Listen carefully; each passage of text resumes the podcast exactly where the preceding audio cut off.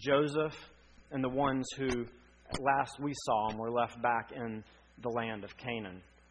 So, if you would, um, turn with me to uh, chapter uh, 42 of Genesis. You'll find that on page 35 if you're using one of the, the black Bibles there in your seats. And we will look at the, the whole chapter here this morning. So, Genesis 42, beginning in verse 1. Remember where we picked up, uh, just to catch us up context wise. Pharaoh had a dream, Joseph interpreted it, that seven years of plenty, followed by seven years of famine, were coming to not just Egypt, but the land.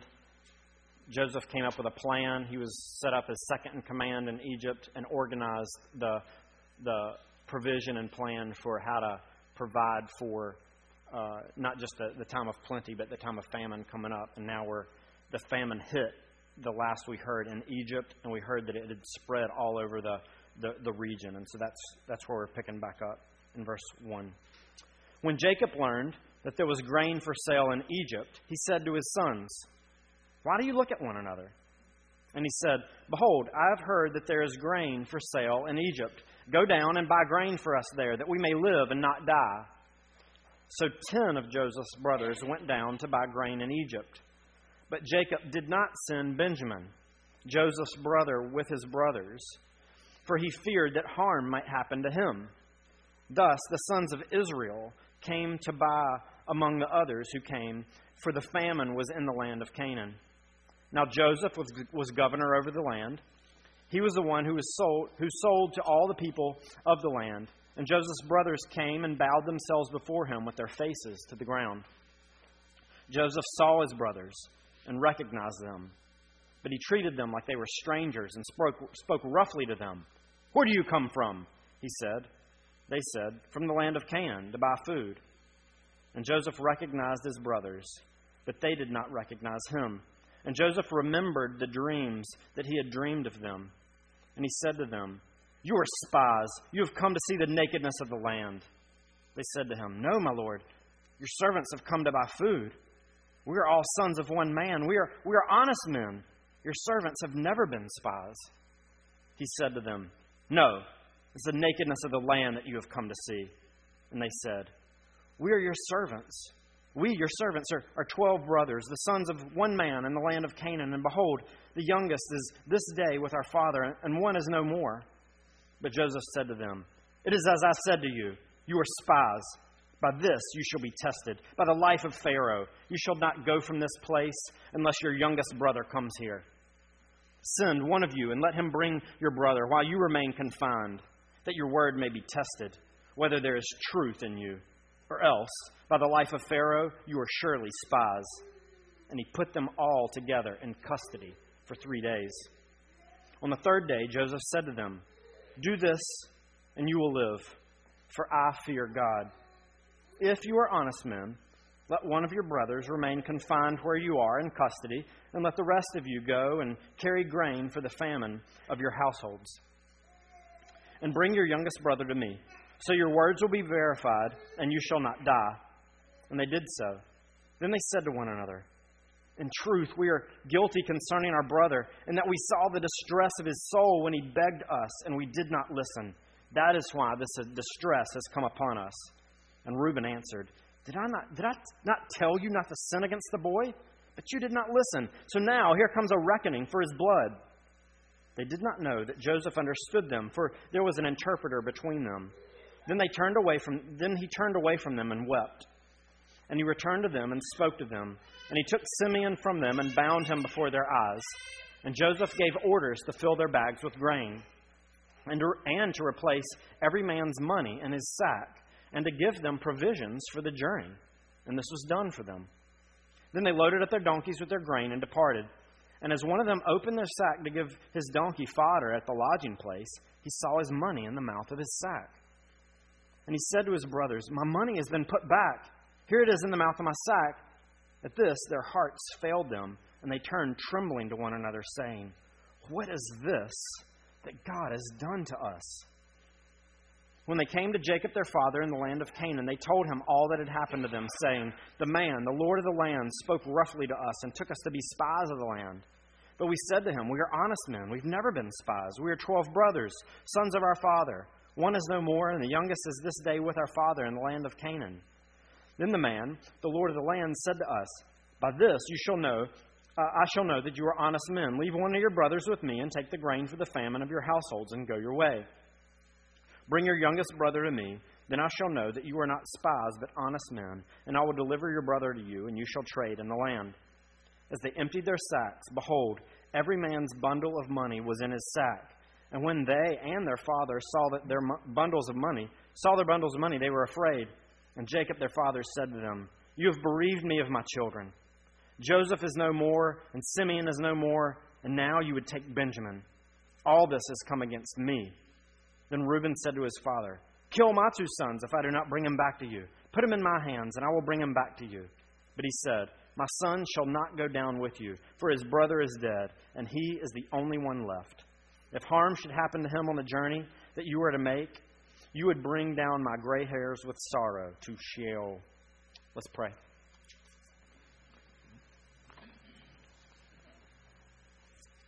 Father, we thank you for your word.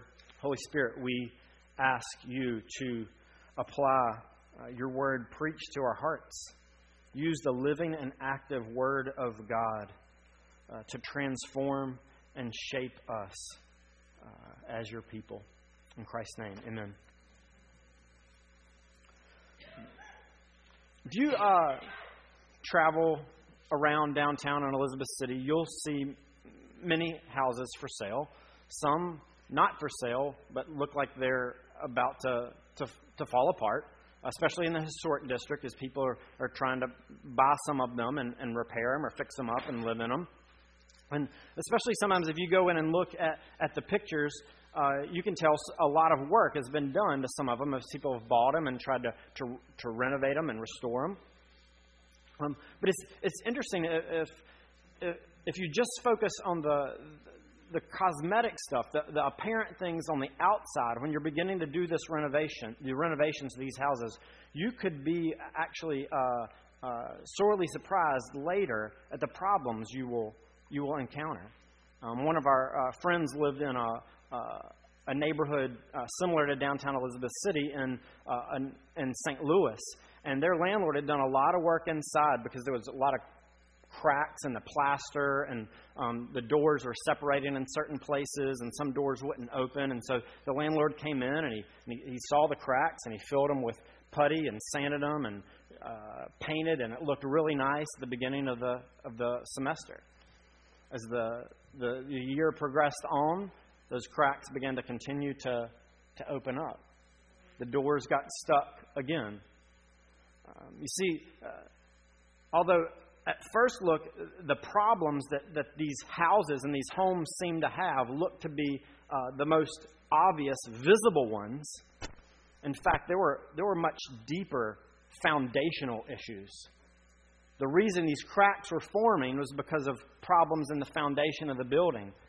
And until those, those foundational issues were, were dealt with, you can patch and deal with the, the visible problems all you want, but they're going to continue to come back and reveal themselves over and over and over again.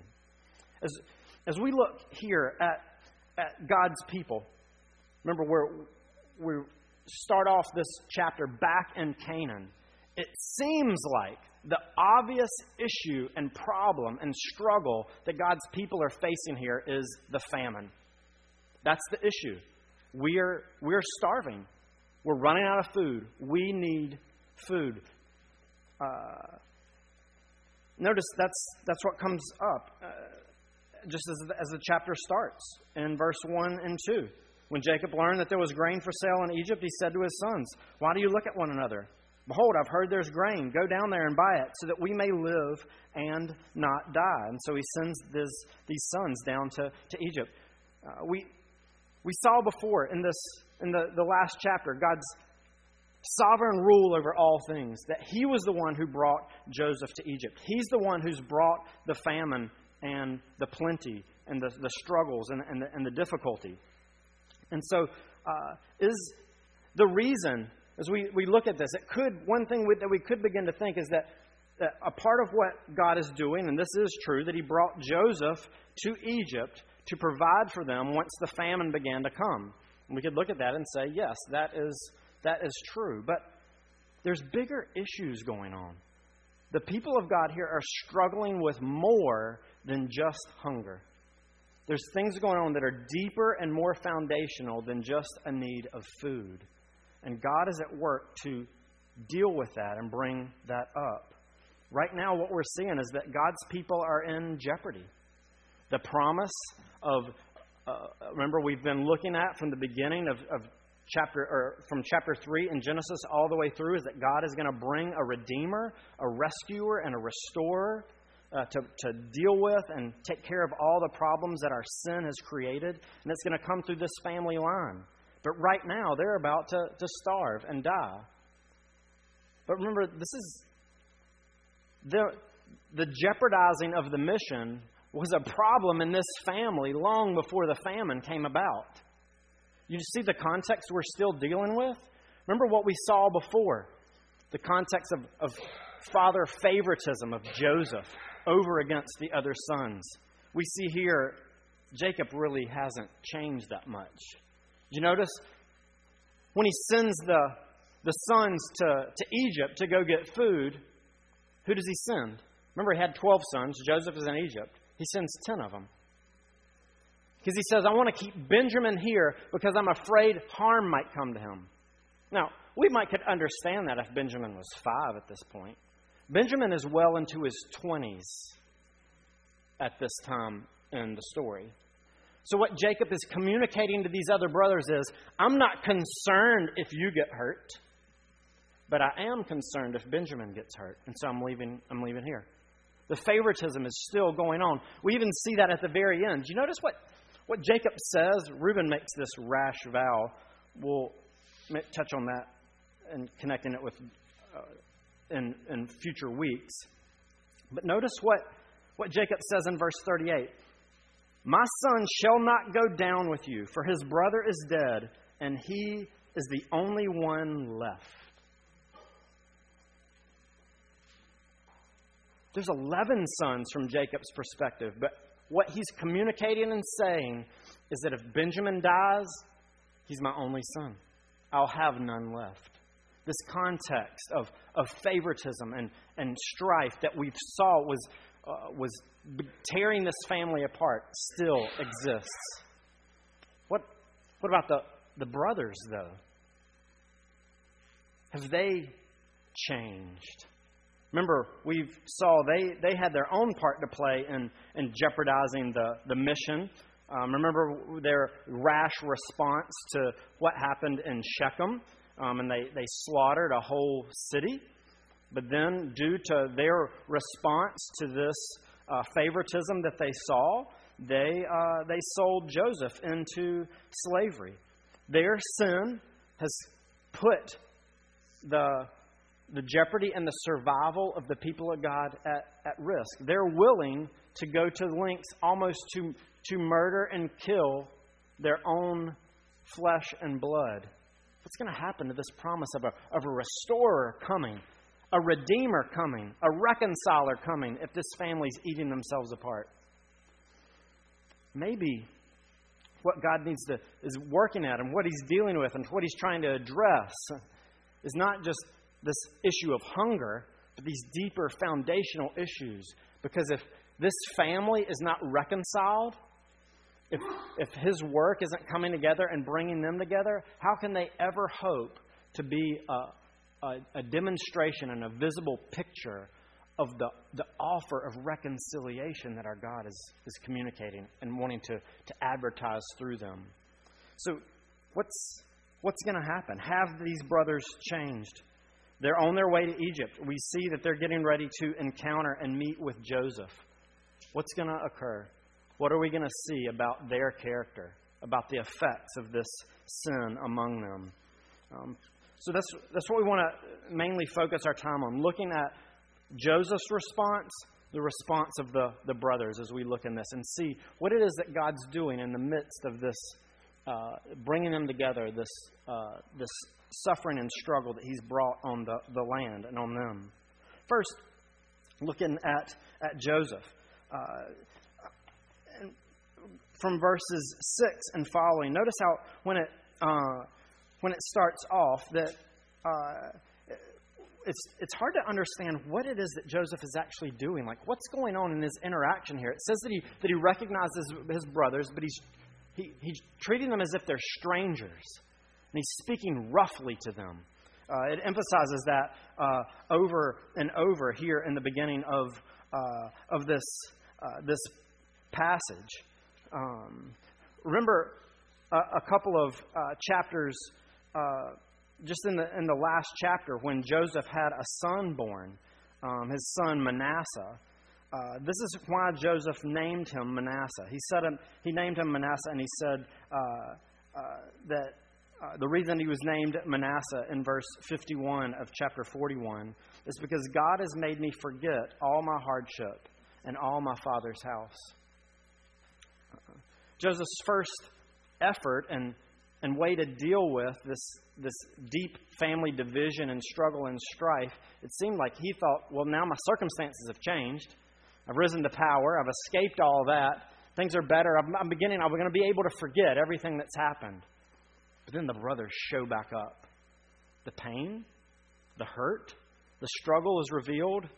And it's beginning to show itself in the way that Joseph is communicating with them speaking roughly with them, speaking harshly with them. It's hard to tell. Is, is Joseph just trying to keep his, uh, uh, keep his uh, identity concealed? Is he trying to figure out more of the brothers? Or, in fact, is he trying to seek out and move towards revenge? Because now would be a great time to, to pay it back. Notice the, the, the words that are used in verses 7 and 8 of of emphasizing this recognition that Joseph has of seeing his brothers. And again in verse uh, 6 and 9 of talking about the remembering that happens. This encounter of being around his brothers again is bringing back up things from the past, things that have not been dealt with, things that have not been addressed. Specifically, it mentions here this dream. You remember Joseph's dream that he communicated to his brothers that one day there would be 11 of them that would be bowing down to him. And then later he said that his, not only with the brothers, but his parents would be bowing down before him, uh, before him as well. And it tells us there in verse, uh, uh, verse 7, a partial fulfillment, or verse 6, a partial fulfillment of this happens. Joseph's brothers came and they bowed themselves before him with their faces to the ground. And this is when Joseph begins to treat them harshly. So maybe the fulfillment of this dream that Joseph remembers, where he remembers, I'm one day going to be exalted and in power and in authority over my brothers. And what he's been thinking about and what he's experienced over the past 20 years is the implications of their sin against him, throwing him into Potiphar's house, being in slavery, harshly treated. Remember, we, we read in, in the Psalms about the, the fetters that are, were around his arms and the, and the chains that he had on him. But now, he's remembering the dream. I'm in a position now where I am in authority over my brothers. In fact, they're bowing down before me now. Maybe this is how the dream will be fulfilled.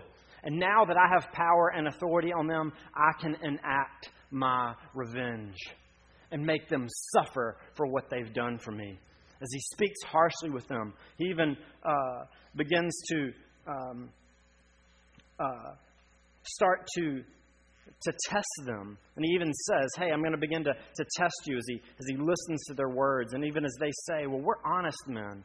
From Joseph's perspective, the, the response would have been, Honest? Like, you may be telling the truth that you're not spies, but is that your evaluation of your character that you are indeed honest men? Let's find, let's find out if that's going to happen. And Joseph throws them into prison just like he had been thrown into prison. What's going to happen? What's he going to do? How is Joseph going to respond? Is it going to be out of this revenge and this pain and this hurt that he responds to what his brothers have done and put them in a place to experience all that he experienced for the past 20 years to get a taste of it. Is the promise in jeopardy? The people of God are in a fragile place now, and Joseph has all the power in his hands to wipe these brothers out. What about the brothers? We're seeing what's going on with Joseph, the effects and the, con- the, the consequences of the sin and the pain that's going on, the struggle he's having, this battle of revenge or not. With the brothers, have they changed? Well, look in, look in verse 10. Uh, we, we just commented on this a little bit. No, my Lord, your servants have come to buy food. We're not spies. We're all the sons of one man. We are honest men. Your servants have never been spies. The question comes up for, for us. They're, they're not honest about what actually happened to Joseph. They, they're telling a partial truth when they said he's, he's no more. But we look deeper that this, they're continuing to express the fact that they're honest men. But we know the evaluation of their character. These are not honest guys. Honest isn't just the, the, the term that's used here isn't just for one who speaks the truth, but one who lives out an honorable and honest life, consistent with thinking more like of, of righteous living. This is not true of these brothers at all. As we, we go back and we, we see um, uh, their interactions with, with Jacob, we realize that for the past 20 years, they've been concealing and hiding what they've done. Jacob has no clue. The, the, keeping this secret uh, uh, among themselves has, has been uh, really tearing them up. You can see that as we pick up on the, the interaction that Reuben has when he, when he spouts off at his brothers. I told you not to do this. You really realize now that, that, that justice and, and blood is coming back onto us for what we've, what we've done. Uh, these brothers we're seeing, uh, as of this point, it, they haven't changed. They haven't been honest about their sin. They haven't addressed and dealt with what's been going on that is tearing this family apart. This is the context of what we're looking at that God is at work and He's bringing this broken, fractured, messed up family into Egypt because He's wanting to do a work in them. Uh, you see, uh, right now, it's, it may be easier for us to see here in this picture when we're, we're looking at maybe 70 people if we, if we title up their whole, uh, all their family and all their kids and everybody that's around. Um, if they do not address these issues now, if they continue to destroy and backbite and, um, and go at each other, then the, what's going to happen to the promise? 70 people if they begin to, to tear it apart, what hope is there for the promise to be fulfilled? The, the people are at a fledgling uh, kind of place right now. They're fragile. And we don't even know what's going to happen in their vulnerability. If this sin isn't dealt with, are they going to go back? What's going to happen to Benjamin? If this favoritism continues in the context of Jacob's life, are they then going to lash out again and destroy and murder him or sell him into slavery, the question lingers what is going to happen to the people of God? What is going to happen to the promise?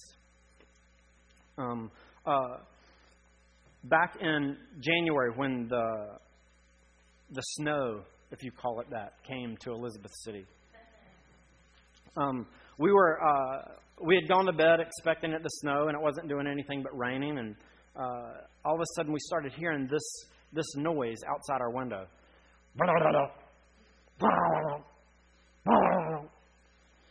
And Lindsay was like, What's going on? Like, what is that noise out there? And I, I sat there and I started thinking, I was like, Well, that's where our, our HVAC system is.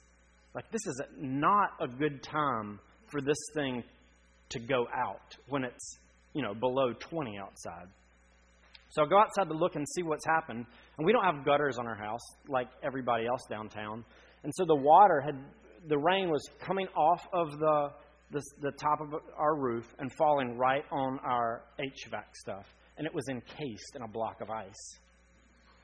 So I looked inside and I could see that what was going on was through uh, a little slit that the fan, the ice had gotten inside and it was freezing up. And so the fan was going around and it was starting like an ice chipper, chipping the ice that had filled up inside this HVAC thing. And so because it had frozen, it wasn't able to do what it, its intended purpose. It was frozen rock hard solid. It couldn't produce heat and warmth to uh, keep us safe inside. As long as it remained frozen and hard, it wasn't going to be able to do what it was intended to do. So, what I had to do is I got our biggest pots that we had, and I filled them with water, and I had boiling pots of water on the, the stove. And this scalding, hot, boiling water, I would go out and dump it. The heat, if this got on me, it would hurt, uh, obviously, to melt and soften and take away all this hardness that was keeping this system from doing what it was supposed to do. It took the heat and the pressure of me also chipping away stuff at it to, to free up this machine, this unit, to do what it is intended to do to warm our home. What we see here is God is doing something similar. Remember, we saw that God is sovereign over bringing uh, suffering and struggle into the, the world and into the lives of his people. Well, what God is doing here is it's, it's not just about bringing Joseph to Egypt so that the people can be provided for and not starve. But what God is doing is by bringing Joseph to Egypt and now bringing the brothers to Egypt and this interaction and this conversation and the difficulties that they're facing, God is bringing them to a place in the midst of this struggle, the heat, the trying um, effort of what God is doing in their lives to expose their sin, to be able to melt, beginning to melt the hardness of their heart, the frozenness of their heart, so that they'll be able to be freed up to do what they've been redeemed and saved to do. Notice, notice at how God's pressure, the heat of this struggle and this trying moment, what it begins to do to open up and free these, begin to free these brothers up. Notice that we see Joseph, God is beginning to melt his heart of revenge, and we see him beginning to enable a heart of reconciliation.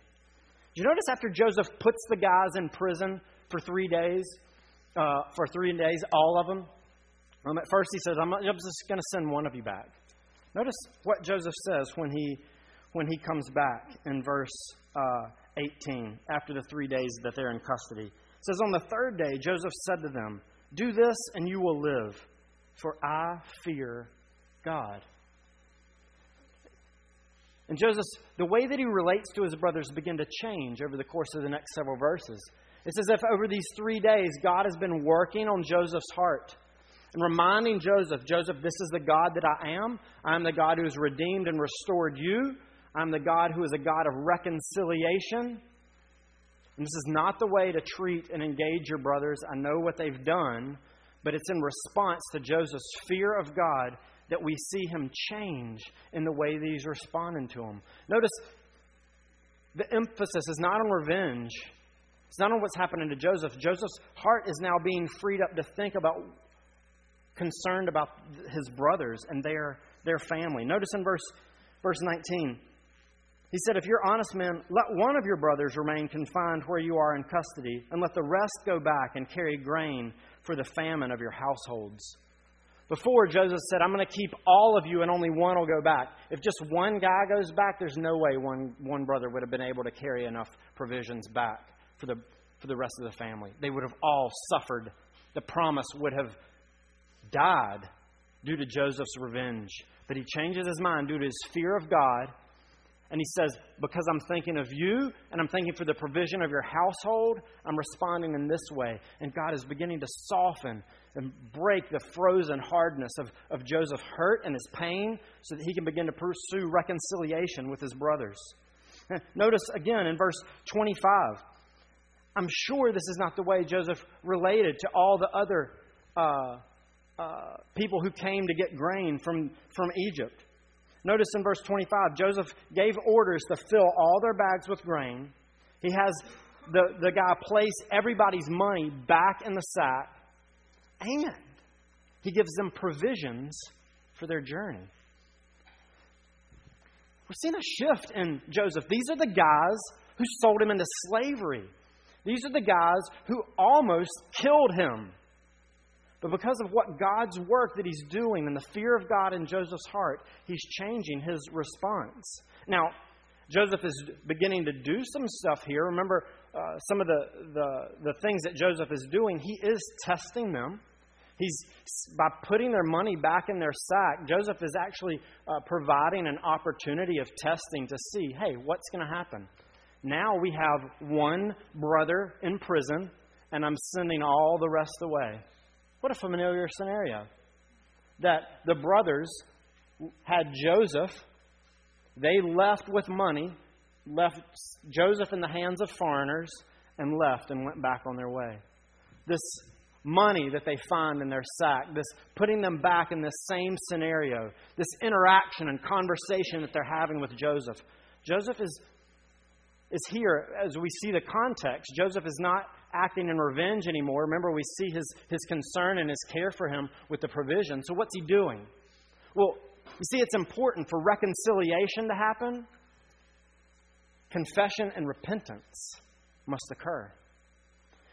And Joseph as much as he may want to, and he can forgive his brothers, but reconciliation will not be able to happen unless he's able to discern is the fruit of repentance actually showing itself in the lives of my brothers. If I reveal myself now, maybe they'll have the opportunity to, to, to try to worm their way out of it because they're afraid of what will happen. But what I need to see in order for reconciliation and what's best for my family is I'm going to, I need Jake, I need Benjamin to come. I need to find out how are they going to respond to Benjamin? How are they going to respond with what's happening with Simeon being left here? Joseph is, is, is putting this test here, not out of revenge anymore, but as a means of pursuing reconciliation because of what God has done in his heart and in his life. But what about the brothers? We, we see Joseph beginning to move and God melting his heart of revenge to a enabling a heart of reconciliation. Well, what about the brothers? I think what we begin to see here with the brothers is God's melting this concealing heart of who's of they're trying to, to avoid and hide their sin to those who are eh, God's beginning to enable a heart of confession. Notice in verses 21 and 22, as God has brought them into this scenario, they're face to face with their their sin is coming to their heart and their mind because God has brought them here. Notice what they say in verse 21. Then they said to one another, In truth, we are guilty concerning our brother, and that we saw the distress of his soul when he begged us, and we did not listen. That is why this distress has come upon us. And then Reuben says, Hey, you didn't listen. I told you not to sin against the boy. And now here comes a reckoning for his blood. It's been 20 years. The pain, the struggle, the difficulty of keeping the sin inside, of not confessing it and acknowledging it. And now, under the heat and pressure of this suffering and of this conflict and, and uh, conversation that God is using the means of which to expose the sin in the brothers' hearts. And now they're getting to the place where they're confessing it, where they're acknowledging, we have indeed, in truth, we are guilty. We have sinned. They're beginning to realize uh, God's work in their lives and the, and the place and need uh, that they deserve justice. You notice here, Reuben says that, that here comes a reckoning for his blood. And then later on, when the, the brothers see the money, and it, remember Joseph's test that they're being given reminds them of the scenario and what they've done in the past of, of uh, leaving a brother and returning with, with money in exchange. They say this in verse 28. At this, their hearts failed them, and they turned trembling to one another and said, What is this that God has done to us. See, they're beginning to realize that God is at work in the world. It's, it's not just about this, this famine that God's doing, but God is invested on shaping and transforming and freeing up the hearts of his people so that they can do what he's called and redeemed and saved them to do. God has provided the, this, this money, this famine, this difficulty as the means by which he is exposing and bringing them to a place where they can confess their sin and we'll see later move them to a place of repentance, which repentance is uh, um, uh, a, cha- a, change of direction. We think of, of repentance as, as not just saying, uh, I, I did wrong, I sinned. That's confession. But repentance is turning from the sin, and it involves a life change to where we're now pursuing righteousness. But God begins here by beginning the work of confession and softening their hearts so that reconciliation can begin to occur. You notice the effect that it has going both ways? Joseph's tenderness and his compassion, his pursuit of reconciliation, God is using it to have a softening effect in the hearts of his brothers. But also, do you notice the effect that it has the other way? When Joseph actually hears his brothers speak and say, We sinned against our brother. He's never heard this. You notice it says that he turned away and he wept.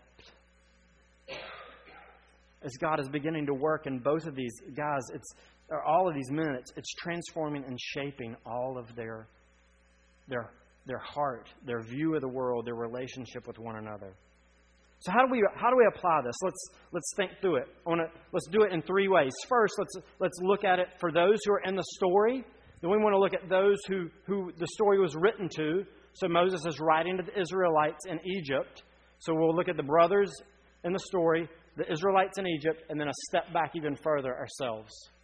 So for them, why is reconciliation necessary? Why do they need to move this way? We've already touched on it a little bit.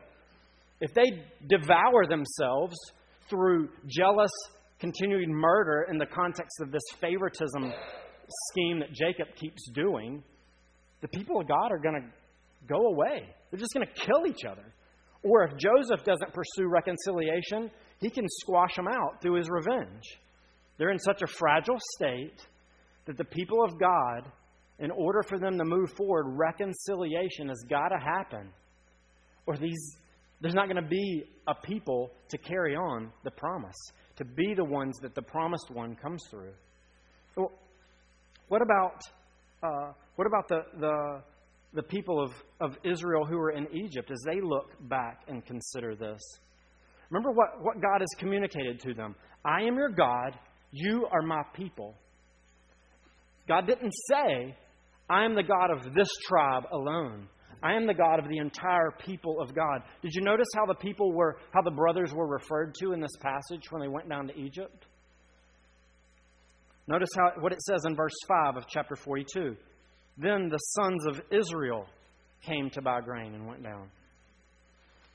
Moses is beginning to shape here and wanting to give, uh, shape the identity of the people of God, that we collectively are the people of God. The work that I'm, I'm doing, although with Abraham it went through one son, with Isaac it went through one son, now, the work that I'm doing in the world, although the promised one will come out of one tribe, I am collectively going to use all of this people, the entire sons of Israel. You are my corporate people.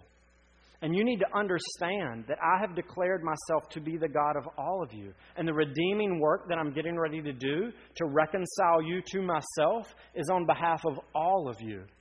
And so now, Israel, as you're here in Egypt, if you begin to think that it's all about your tribe and you look back on this history and realize what some of the other tribes have done to the fathers of these other tribes, and you think now is the time for us to begin to end battle and fight one another and try to figure out who's going to be in charge or who's going to be the leader, you're missing the point. Because if you begin to fight and bicker among yourselves and you don't seek reconciliation, remember the, the, the reason that I've called you is this picture of, of humanity has been, been saved and created to be a part in a relationship with God. I've saved you as my people so that you will give a picture of this uh, proper functioning humanity to the world, to live in reconciled relationship with God.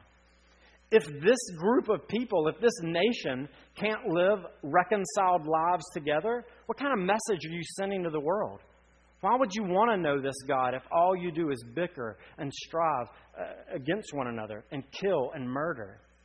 God is saying here, look, the, the hope that the world has rests on you responding to the grace that I've done in your life and in your heart and extending it out to the, your brothers and sisters around you. Every time you go to the altar and sacrifice a goat or a lamb, I'm communicating to you that I'm offering a provision for your sin. And you're going to see the same thing when your brother from another tribe goes up. I'm saying the same thing. I'm offering my provision for him. Reconciliation is necessary for the mission. But what, what about us now, here? Remember, the, the work that God is doing was sending his son to be the one who had died. That was the promised one who was going to come. He died for his people. He suffered in his place. That means when you hope in the message of, of the good news of Jesus, what he said to you is, I had to die for your sin. You are now my people. Um, look around at the other people who are in your church community with you, who, when you eat the bread together, I'm proclaiming, and you're proclaiming as you eat and drink together. Jesus is saying, These are the people for whom I've died. Do you not realize that my blood was shed for them? And I forgave your sin just as I forgave theirs. If you don't understand your identity to be ultimately in me, and you harbor uh, animosity and bitterness, and you are resistant to confessing and acknowledging your sin and pursuing reconciliation because of what I've done to you, it's going to begin to distort the message that I have you here to do to be agents of reconciliation, to communicate to the world you can be reconciled to God through Jesus. Uh, that means that for those of us here, as and we'll touch on this when we have the Lord's Supper, I want you to look around at the people who are eating and drinking with you. These are God's people. Jesus shed his blood for them. Is there anything in your heart that you say, you know what? I don't care that Jesus died for them. Uh, their political position, their, their business, the word that they said to me yesterday, uh, um, how they treated me at the, the last uh, potluck, or what they did to me in school, or what they spoke to my mom or dad about what I did or didn't do. I see that as more important than the fact that Jesus died for them. And I'm going to hold that against them, even though Jesus says, I've forgiven them. God is saying, this is a je- you are jeopardizing the promise. You are, de- you are actually denying the good news of the gospel. What God is, is calling his people to, and he's calling his corporate people to, and he's calling us, if we don't, uh, maybe it's, it's a good picture for us if we look around, this is probably about the size of uh, Jacob's family at this point. About 70 people. How destructive will it be to our little community if we allow unconfessed and repentant and reconciled sin to distort and destroy us? But even if we think bigger than that, the worldwide church, the divisions that are, are there, uh, it's still just as vital. God is saying it is necessary because I am a reconciling God that you, in the hope of the gospel, pursue reconciliation with one another. Are you harboring bitterness towards anyone right now? Are you refusing to, to, to forgive another brother or sister in Christ? Call out to God to melt the hardness of your heart. Right now, do you know you've sinned against someone and you've hurt them and you are you are like the brothers concealing it and refuse to acknowledge and open up and confess your sin. Call out to Jesus to have mercy, to hard to soften your hard heart that we as a community can pursue reconciliation for the goodness and the good news of the gospel. In the next few weeks, we'll see how God is continuing to be at work to do this in these brothers. But right now, our hope and prayer is that God begins and does that work among us. Let's pray. Father, we love you. We thank you for the, the gospel that Jesus has reconciled us uh, to you. Um, I pray that you would uh, melt our hearts, that we would be quick to confess, that we'd be con- quick to repent, that we'd be quick to forgive. And um, in response to the reconciliation you've given us, we would reconcile with one another for your glory. In Christ's name, amen. As Jesus was on his way to reconcile all things to himself, it necessitated his death. So uh, he's eating with his disciples, and he took bread and he broke it. And he said, This is my body, which is broken for you. That is a plural you. Jesus' body was broken for his people. The same night after he took the cup, Christ, uh, after he, uh, they had eaten, he took a cup and he blessed it. And he said, This cup is the new covenant in my blood, which is poured out for the forgiveness of sins. As long as you eat this bread and you drink this cup, you proclaim my death until I return. Um, remember what we talk about each week that, that this is a meal for God's people. This is a family meal. Those you are eating with are part of the people of God. If you have, are not resting or relying and proclaiming Jesus to be your King and your God and the one who has died for you, and you're entrusting Him to to, to die and satisfy your uh, and reconcile you to God, then uh, don't don't eat. You, you don't want to proclaim something that's not true of you. And there may be some other people here. There may be people here who are uh, who are believers. You would say, "Yes, I'm hoping in Jesus. I've been I've, I've, I've called out to Him to, to forgive me of my sin." Um, but you haven't you haven't been baptized yet. You haven't been united to God's people and joined the church uh, may I encourage you to do that? Come, talk to me. If you right here and right now are believing in Jesus and have not uh, united yourself to Him and His church through uh, through baptism, then come. Let's let's do that so that you can participate in this and and visibly uh, show that you are a part of this this body. Um, if you are here this morning and you are uh, baptized, you have joined the church, you are uh, not just our church, but are professing in Christ. Um, but right now, you know that there is somebody within the context of our church that you refuse to forgive.